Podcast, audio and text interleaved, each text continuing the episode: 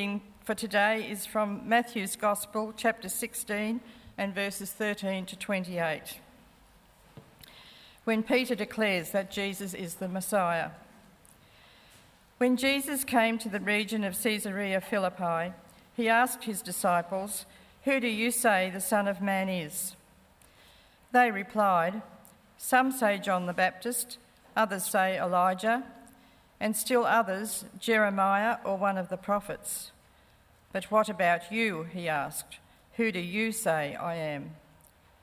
Simon Peter answered, You are the Messiah, the Son of the living God. Jesus replied, Blessed are you, Simon, son of Jonah, for this was not revealed to you by flesh and blood, but by my Father in heaven. And I tell you that you are Peter, and on this rock I will build my church, and the gates of Hades will not overcome it. I will give you the keys of the kingdom of heaven. Whatever you bind on earth will be bound in heaven, and whatever you loose on earth will be loosed in heaven. Then he ordered his disciples not to tell anyone that he was the Messiah. From that time on, Jesus began to explain to his disciples that he must go to Jerusalem and suffer many things at the hands of the elders, the chief priests, and the teachers of the law, and that he must be killed and on the third day be raised to life. Peter took him aside and began to rebuke him. Never, Lord, this shall never happen to you. Jesus turned and said to Peter, Get behind me, Satan. You are a stumbling block to me.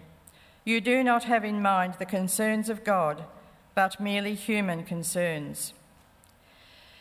Then Jesus said to his disciples, Whoever wants to be my disciple must deny themselves and take up their cross and follow me. For whoever wants to save their life will lose it, but whoever loses their life for me will find it. What good will it be for someone to gain the whole world yet forfeit their soul? Or what can anyone give in exchange for their soul? For the Son of Man is going to come in his Father's glory with his angels, and then he will reward each person according to what they have done. Truly, I tell you, some who are standing here will not taste death before the Son of Man coming in his kingdom. This is the word of God.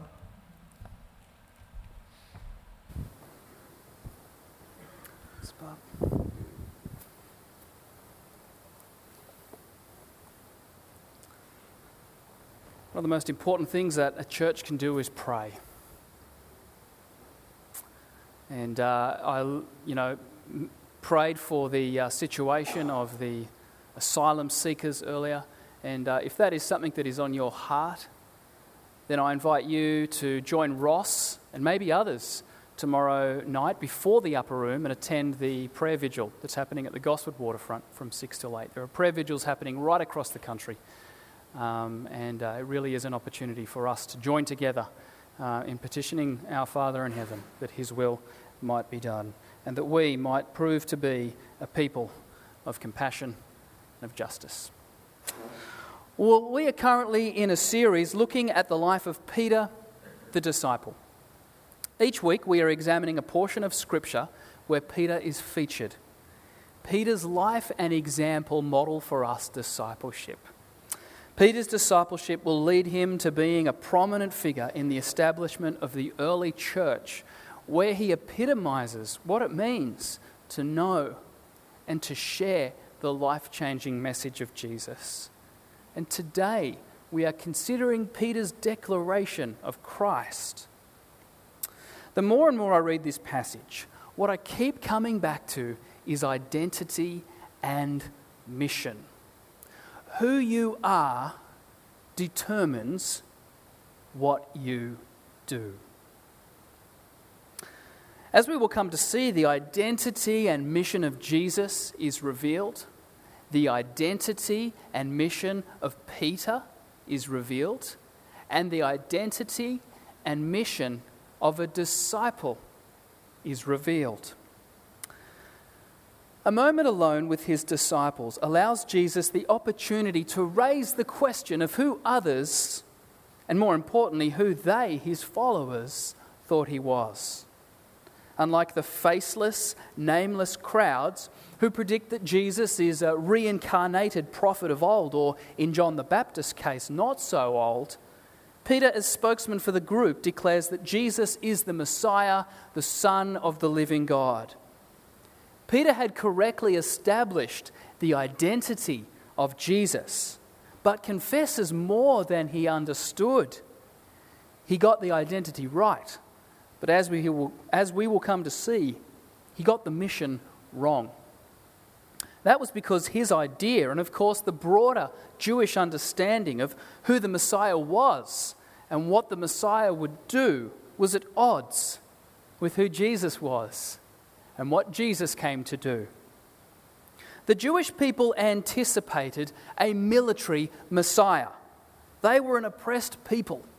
The Roman authorities continued to flex their muscle, and under their firm rule, the Jewish people felt vulnerable, abused, and manipulated. They longed for the Messiah, who, as the scriptures had foretold, would come from the line of David. David was a military man.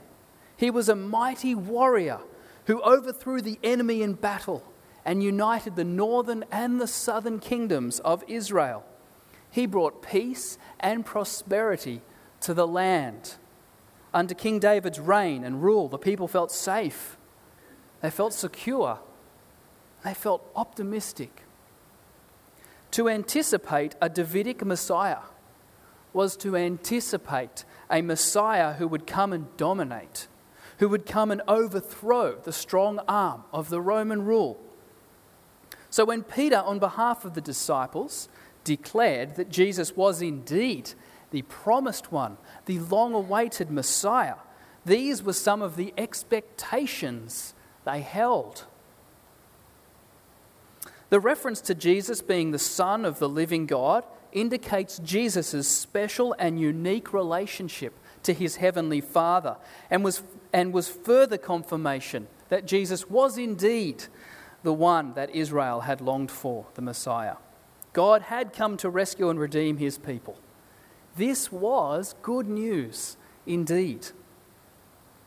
Peter got the identity of Jesus right, but his mission wrong.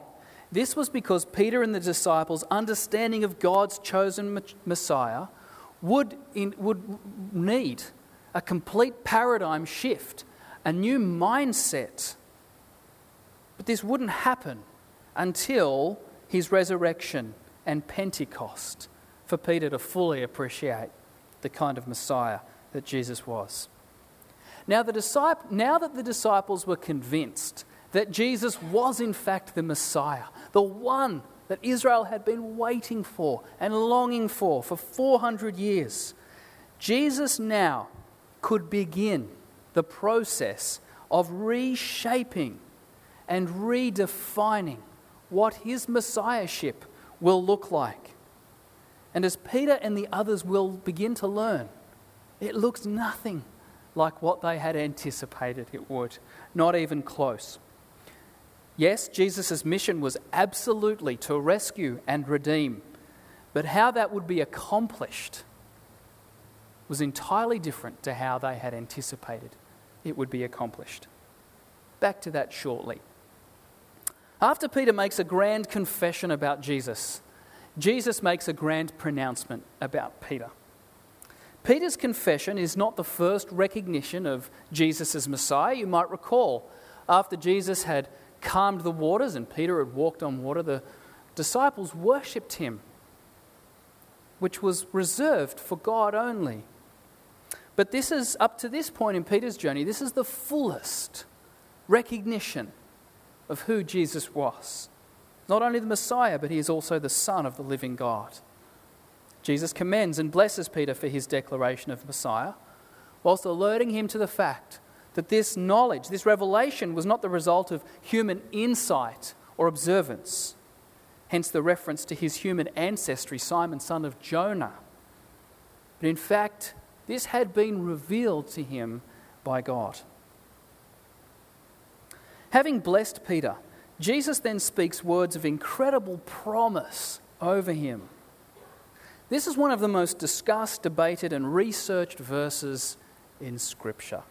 It contains significant features that we need to interpret correctly if we're to understand what Jesus is talking about when he refers to uh, Peter's role with the church as the rock, the meaning of the gates of Hades, and the meaning or the understanding of the keys to the kingdom.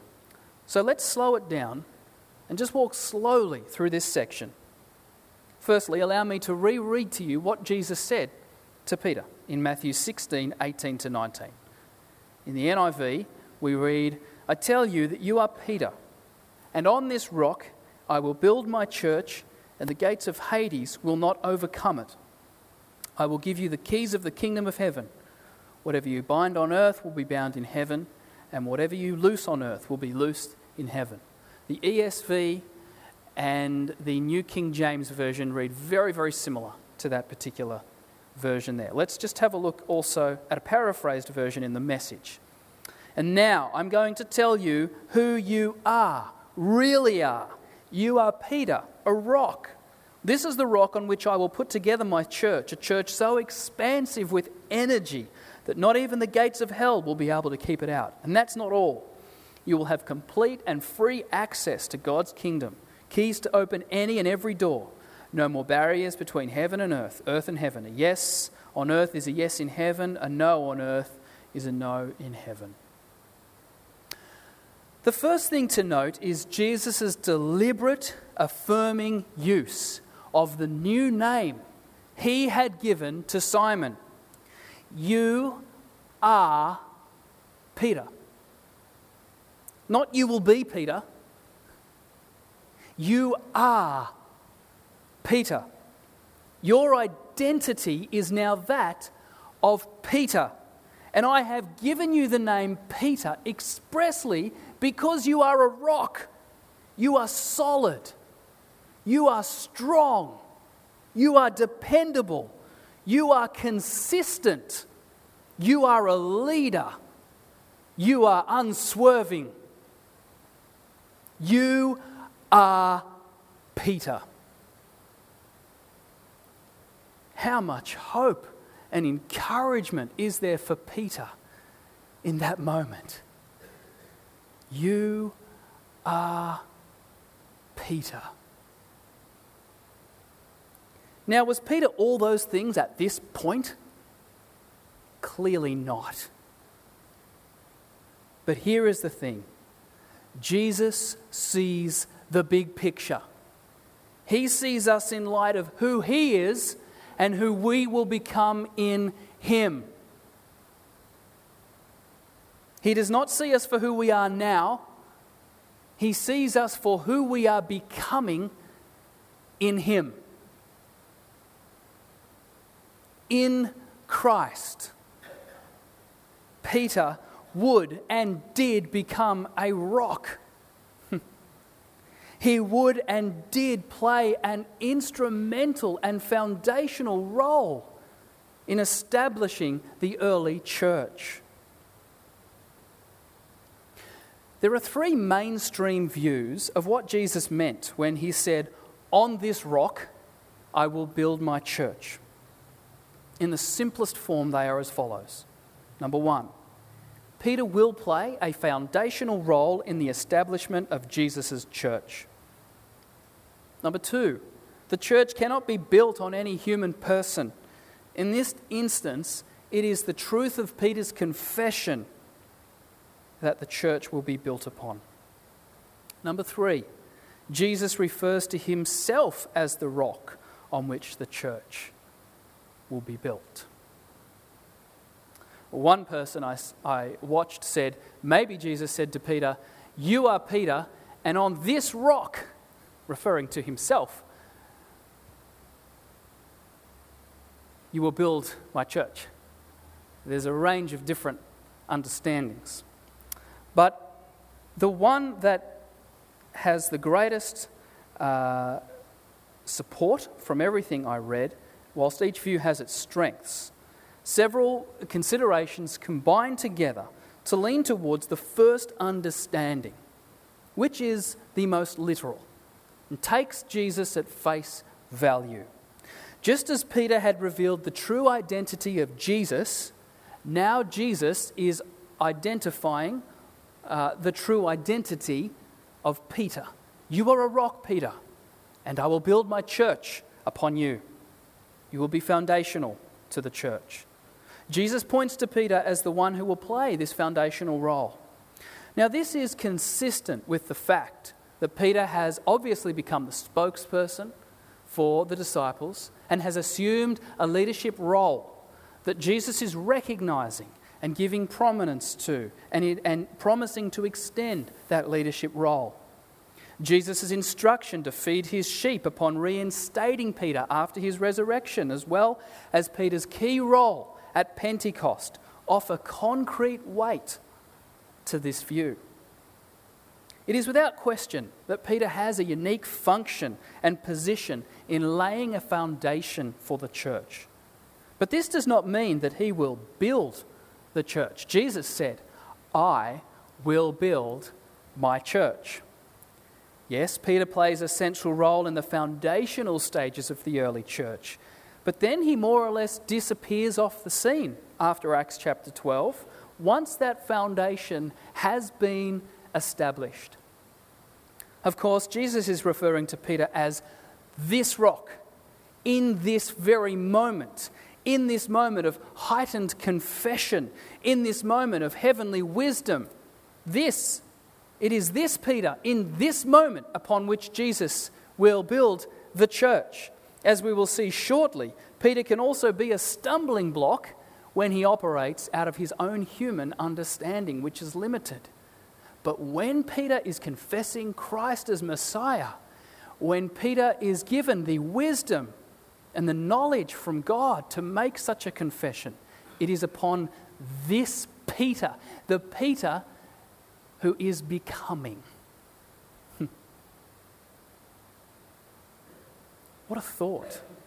The Sarah who is becoming the Joel who is becoming, the Rob who is becoming, the Jeff who is becoming. We are all in Christ becoming so much more. And that's who Jesus sees us as. What a thought. Because of the personal nature of this passage, all that is directed to Peter is therefore personal. It is for Peter the disciple in this moment. It is therefore right to give esteem and high regard for this blessed apostle. But nowhere does Jesus indicate that Peter will play an ongoing role through subsequent successes.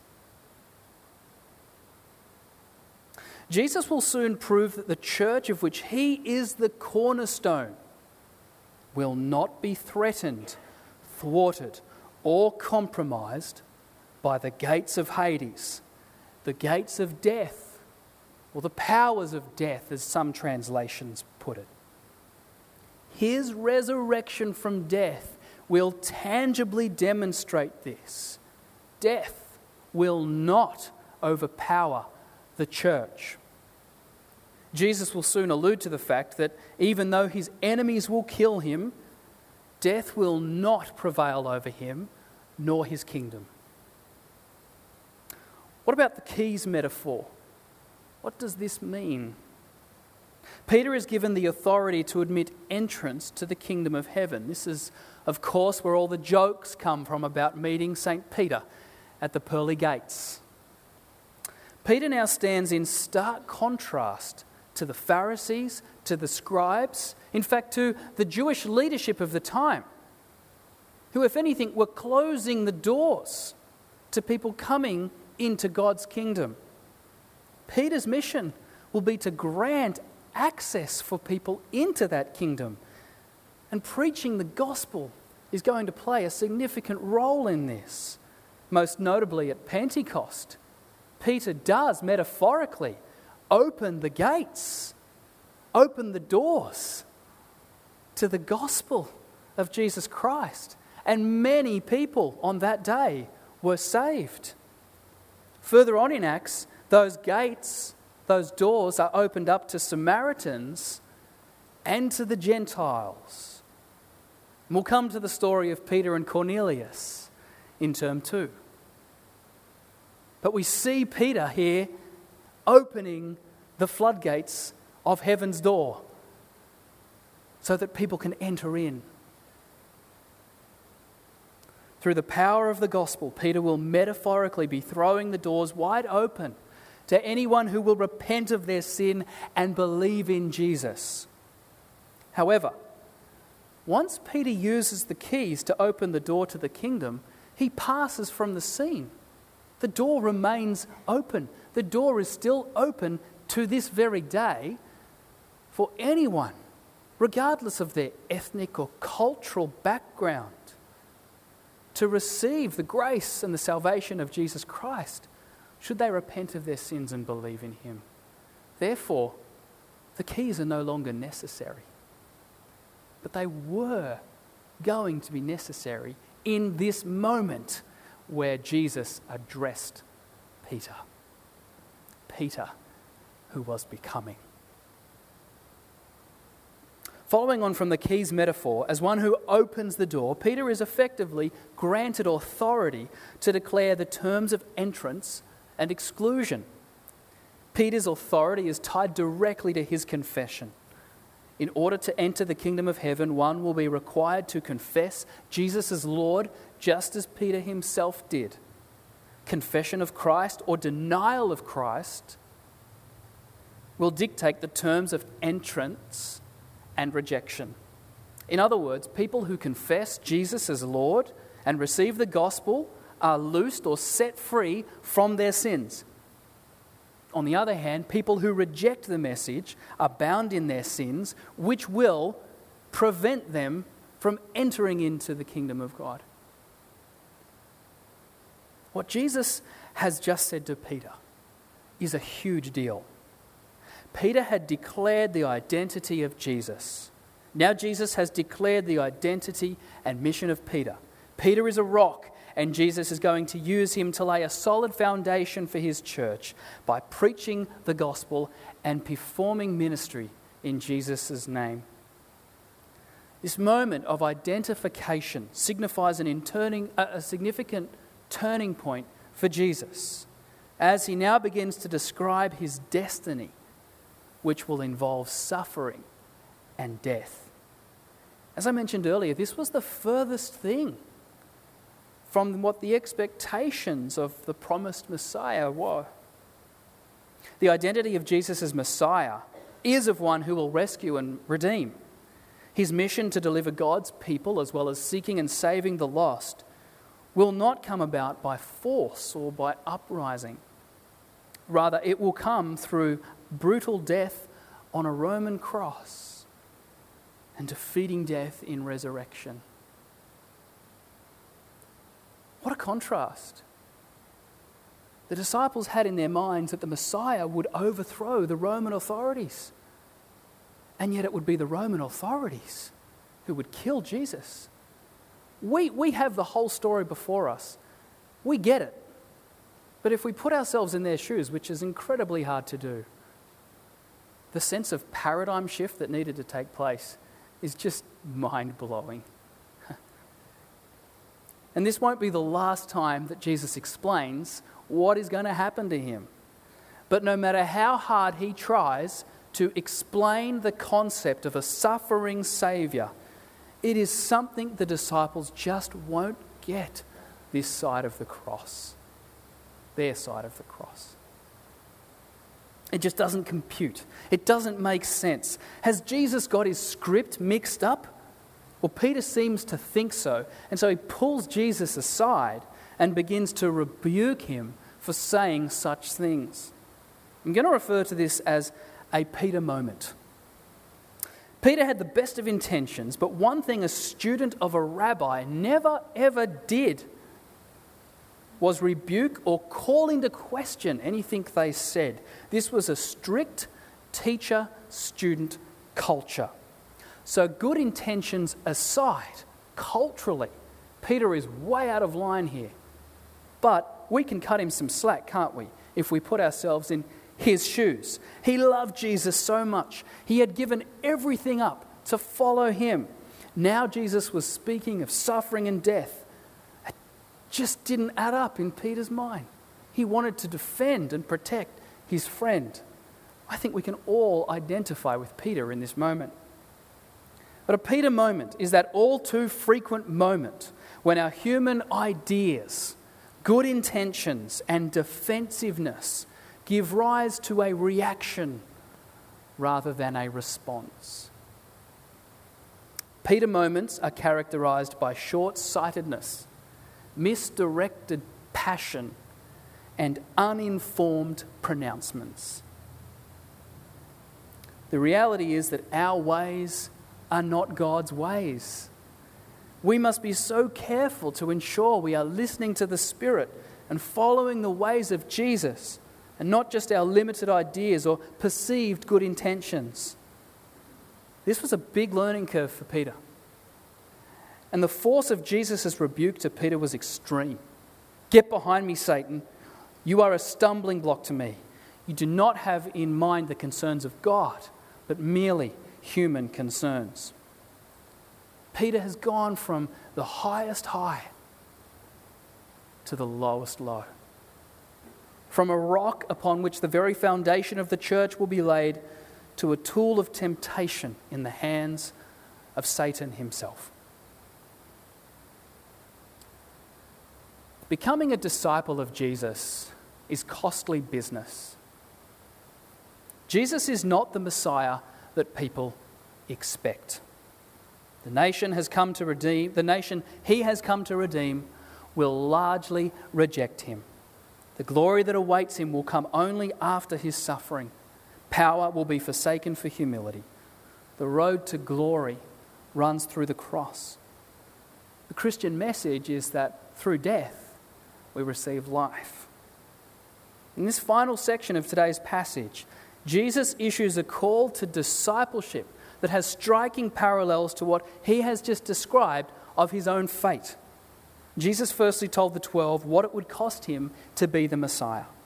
Now he tells them, his followers, what it is going to cost them to follow him. His cross will lead to their crosses. The loss of his life will lead to the loss of their lives being offered up for him and the gospel. Discipleship is not easy, but difficult. It involves suffering. The cost of total discipleship is the giving up of self for God. Real discipleship involves real commitment. Jesus didn't come with the message that if we followed him, we would have an easy life with everything happening as we would like it to. Just the reverse. To save your life, you have to lose it. To deny oneself is to place Jesus' priorities, purposes, and path ahead of our own. The follower of Jesus dies to self and rises to the will of God. It is in Christ that our new identity and mission is found. Well, we had Jesus with us this morning offering us a menu at the table of grace. I wonder what if Peter was sitting here with us today? What might he say to us this morning? Many, many years after Peter confessed that Jesus is the Christ, after seeing thousands of men and women respond to Jesus in faith, as a mature and seasoned sage, Peter wrote two letters to the church two letters to followers of Jesus, reminding and informing and encouraging them to stand firm in their faith. He wanted to remind them of what their identity and mission was. I imagine if Peter were with us today, he might share these words from his letter to us as God's people. 1 Peter 2 4 to 10. As you come to him, the living stone, rejected by humans, but chosen by God and precious to Him. You also, like living stones, are being built into a spiritual house to be a holy priesthood, offering spiritual sacrifices acceptable to God through Jesus Christ. For in Scripture it says, See, I lay a stone in Zion, a chosen and precious cornerstone, and the one who trusts in him will never be put to shame. Now to you who believe, this stone is precious, but to those who do not believe, the stone the builders rejected has become the cornerstone, and the sto- stone that causes people to stumble, and a rock that makes them fall. They stumble because they disobey the message, which is also what they were destined for. But you are a chosen people, a royal priesthood a holy nation, God's special possession, that you may declare the praises of Him who called you out of darkness into His wonderful light. Once you were not a people, but now you are the people of God. Once you had not received mercy, but now you have received mercy. Identity and mission. Who you are determines what you do. Let's pray.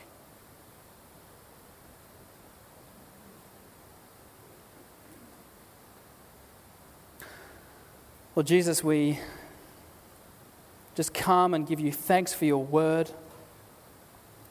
Thank you, God, that you are speaking into our lives each and every day by your Holy Spirit.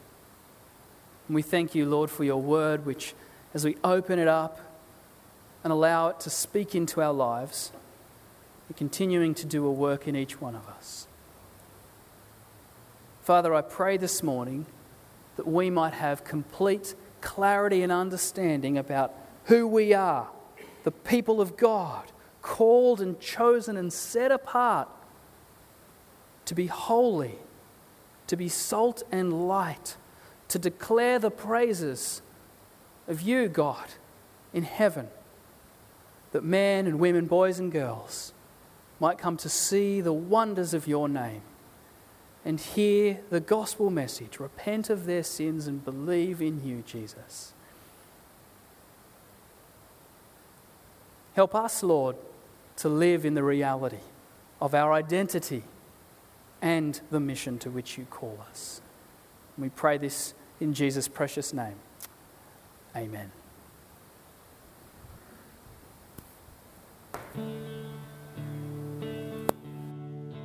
Please stand and join us as we sing of God's amazing grace and unfailing love.